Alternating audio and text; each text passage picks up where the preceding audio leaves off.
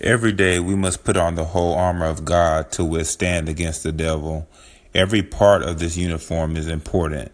The Lord will protect us all against the evil one, but we must trust in him with all of our being.